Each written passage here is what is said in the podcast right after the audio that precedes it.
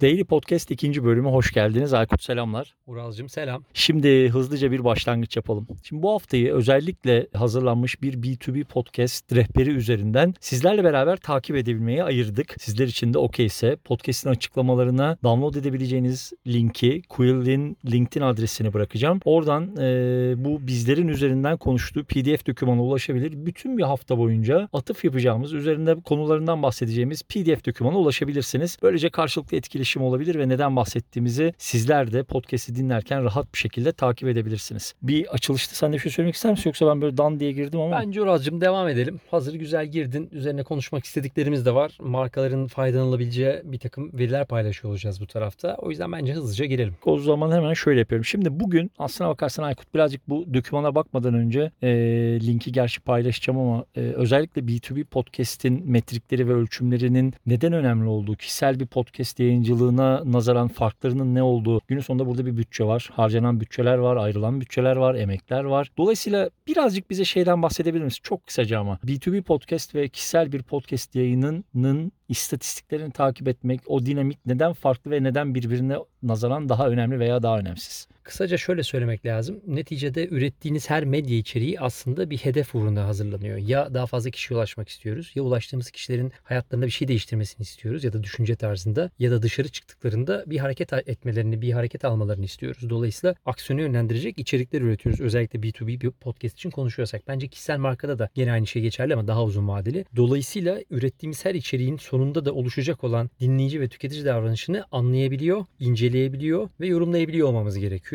Dolayısıyla bu üç maddeyi de aslında bugün anlatacağımız ve bugünle beraber birkaç gün süreyle üzerine konuşacağımız maddelerde anlayabilmek, anlamlandırabilmek ve onun üzerine de yeni bir strateji çıkarmak bence daha kolay olacak. Böylelikle ürettiğimiz içeriğin de e, attığımız e, taşın ürküttüğümüz kurbağaya değdiği e, bir hale getirebiliyor olmak lazım amiyane tabirle. Süper. O zaman sizlerin de takip ettiğini düşünerek hocalık sahikleriyle devam ediyorum. Şimdi içeriklere baktığınızda 5 farklı parçaya bölünmüş bir sunumdan oluşuyor. Bu zaman zaman böyle raporları inceleyebiliriz. Bazen bu raporlarla birlikte farklı içeriklere bakabiliriz. Ama e, soru cevap yapalım istersen Aykut. Şöyle bir soruyla başlamış. İşte podcast analitiğinin ne demek olduğu veya podcast analitiğinin neden önemli olduğu ile ilgili ama zaten sen bu soruları cevaplandırdın. Dolayısıyla istersen ikinci bölüm Breakdown of Podcast Analytics kısmıyla geçelim. Şimdi senin burada podcast analitiğine bakarken kilit nokta diyebileceğin biraz önce yayına girmeden önce söylediğin ha bak burası önemli burası kritik dediğin noktalar var.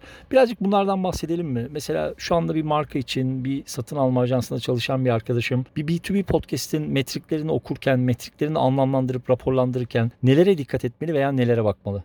Şöyle bakmak lazım. Raporda 7 tane ana başlıktan bahsediyor e, göreceğiniz üzere. E, Rich Engagement, Demographic, Growth Analysis, Genel Analitik, Marketing Performansı ve B2B Analitik. Biz bakarken aslında bildiğimiz üzere birkaç tane çok temel metrik var. Biri download çok temelde. Biri unique listener ve ondan sonra üzerine eklenecek daha kapsamlı veriler. Şimdi genelde birçok podcaster ya da podcast dinleyicisi download sayısıyla konuşuyor biliyorsun. Halbuki download sayısı bizim için en aslında az önemli olan rakamlardan bir tanesi. Biz neye bakıyoruz? Bir tekil kaç kişiye ulaşıyoruz? Unique listener. Yani bir podcast'i bir cihazda tekil olarak kaç kişi dinliyor? Diyelim ki 50 kişi dinliyorsun. Sonra download rakamına bakıyoruz. Bizim kaç download'umuz var? Diyelim ki bu bölüm için 100 download'umuz var. Bu bana şöyle bir veri veriyor. Evet 50 kişi bu episodu 100 kere dinlemiş. Yani ben bir episodu bir kişiye iki kere dinletebilmişim. Birden fazla dinletebilmek niye önemli? Niye buna dikkat ediyoruz? Eğer içeride bilgi yoğun bir podcast'ten bahsediyorsak her seferinde insanların tekrar geri dönüp referans aldığı ve bir daha dinlediği bir davranış analizinden bahsediyoruz. Davranıştan bahsediyoruz. Dolayısıyla buradaki metrik sadece download sayısım şu kadar oldu değil.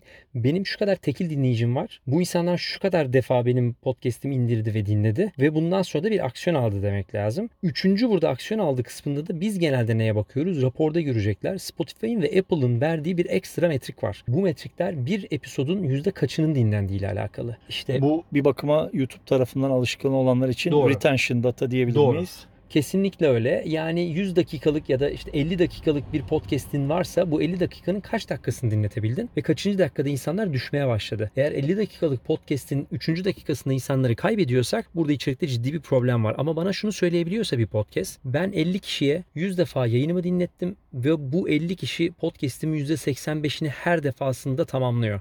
Yani neredeyse outro'ya kadar aslında yayınları tamamladı. Bu elimizde gerçekten elle tutulur ve bu podcast'in sağlıklı olduğuna dair bence bir metriktir. üzerine tabii ekleyerek farklı B2B ve performans metrikleri de çıkarabiliyor oluruz. Bunun üzerine de istersen birazdan da konuşalım. Bu arada yayınla belki ilk defa karşılaşanlar olsa bizim Podfresh Daily'den beri süre gelen böyle bilmiyor ve soruyor, biliyor ve cevaplıyor modumuz çok değişkendir. Zamanla beraber alışırız buna problem değil ama şeyi sormak istiyorum Aykut. Şimdi o zaman mesela bir podcast yapıyoruz. Markamız için podcast yapıyoruz ve ay sonu geldiğinde performans raporlandırmaları geldiğinde vermemiz gereken bazı rakamlar var. Bizlerin burada mesela rapor olarak vermemiz gereken rakam download edilen rakam mı yoksa podcast'imizi tırnak için alıyorum Spotify'da takip eden, Apple Podcast'te takip eden takipçi sayısı mı yoksa abone olmuş, takipçi olmuş, podcast otomatik olarak cihazına indirilmiş ama mesela oynatmamış. Yoksa bu mu? Aslına bakarsan bence burada hala bir muğlaklık var. Çünkü burada mesela benim podcast'im çok dinleniyor. Ne kadar dinleniyor denildiği zaman hala 10 podcaster'dan 10 farklı cevap aldığımız birçok etkinliğe katıldık seninle. Doğru. Dolayısıyla senin sorunun üzerine şunu ekleyebilirim. Download rakamı tek başına aslında hiçbir şey ifade etmiyor. Ee, bu sektörün geneli için söyleyebileceğimiz en önemli şey. Yani ister 1 milyon download'un olsun, ister 100 download'un olsun. Benim için önemli olan şey şu, bir marka içinde o önemli oluyor olması lazım. 1 milyon download'un kaçını dinlettirebildik ve yüzde kaçını tamamlattırabildik dinlerken. 1 milyon download'um var ama sadece 100 bin kişi dinledi. Hmm, O da %10'unu dinledi. Dolayısıyla aslında kimse hiçbir şey dinlememiş. Ama 1 milyon download'um var. %80'ini başarılı bir şekilde dinletebildim. Ve e, bir dinleyici iki defa bir episodu dinleyebiliyor. İşte bu gerçekten başarılı. Dolayısıyla çarpanla dinletebildiğin ve sonuna kadar tükettirebildiğin bir içerikten bahsediyorsun. E, dolayısıyla bir marka podcast mecrasına yatırım yapıyorsa soracağı ilk soru kaç download var? Bu download'u ne kadar sürede elde ettirebiliyor? Geriye dönük bir yılda mı yoksa yayınladığım tarihten itibaren ilk 30 gün içerisinde mi? Bu tüketim 30 gün içerisinde gerçekleştiğinde yüzde kaçını bir içeriğin tükettirebiliyoruz? Yüzde 10'unu mu, 50'sini mi, 80'ini mi yoksa yüzde 100'ünü mü? Ee, dolayısıyla tüketim raporunu da üzerine eklediğimizde anlamlı bir hale gelen ve başarılı ya da başarısız diyebileceğimiz bir içerik çıkıyor. Bunun üzerine biz daha da detaylandırıyoruz. Bunun üzerine neyi söyleyebilirsiniz? Diyelim ki buraya kadar başarılıyız. %80'ini dinlettik. Tam orada seni keseyim şunu ekleyeyim. Mesela burada biz dediğinde hani bir tık da reklam gibi de olsun. Biz de mesela çalıştığımız markalar için aylık bazen iki haftalık periyotlarda raporlar ve analizler yayınlıyoruz. Birazcık o zaman sonlara doğru böyle bugünkü bölümün sonlarına gelirken Podfresh'in ekstra bu raporların içerisinde senin tabii ki marka isim vermeden e, geçirebileceğin farklı metrikler var mı? Özel olarak spesifik olarak baktığın. Mesela Amerika'da yapılan burada yapılamayan teknolojik altyapılar sebebiyle GDPR'lar sebebiyle burada uygulamada bazı farklılıklar var mı Aykut? Mecburen oluyor Uraz. E, Podfresh'te markalarla çalışırken yapmayı çok istediğimiz, yapabildiğimiz şeyler var, yapamadığımız şeyler var. Bunlardan bir tanesi birçok insan tabii ki biliyordur.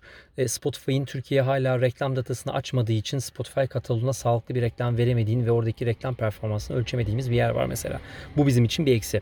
E, bunun dışında e, takip konusunda evet işte yayınlarınızın içerisine link koyup e, açıklamaların içerisine link koyup tüketicinizi dinleyicinizi yönlendirdiğiniz bir takım reklam case'leri var.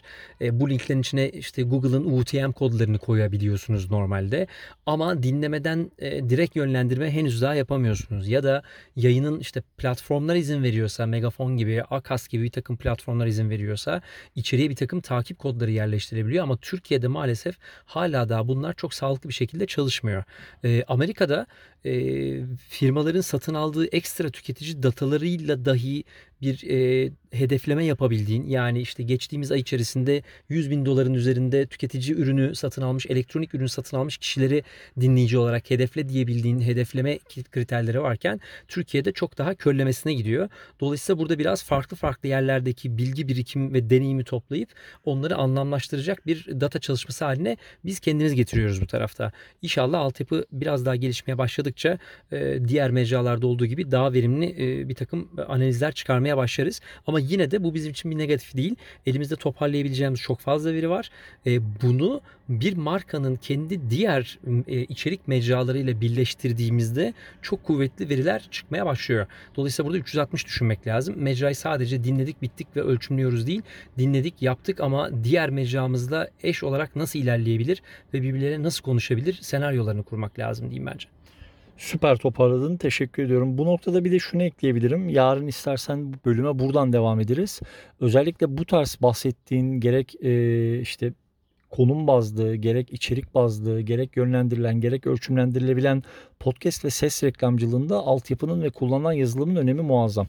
Dolayısıyla e, işte bizler gibi Türkiye'de de birçok belki network kullanıyordur. Çok emin değilim ama e, yüklü hacimli ödemeler yapan ve bu teknolojiyi kullanabilen firmalarla kullanmayanların arasında da çok ciddi kas eksiklikleri oluşacaktır. Bu globalde de aynı şekilde. Dolayısıyla istiyorsan birazcık yarın bu platformlar Süper ve yapabildikleri yapamadıklarından bahsederiz. Çünkü buradaki özellikle hazırlanan bu raporun da çıkış noktalarından bir tanesi bu. Tabii ki kendi reklamlarını tırnak içinde yapacaklar. Ama hangi platformların, hangi podcast hosting platformlarının neler yapabildiği, neler yapamadığı gibi.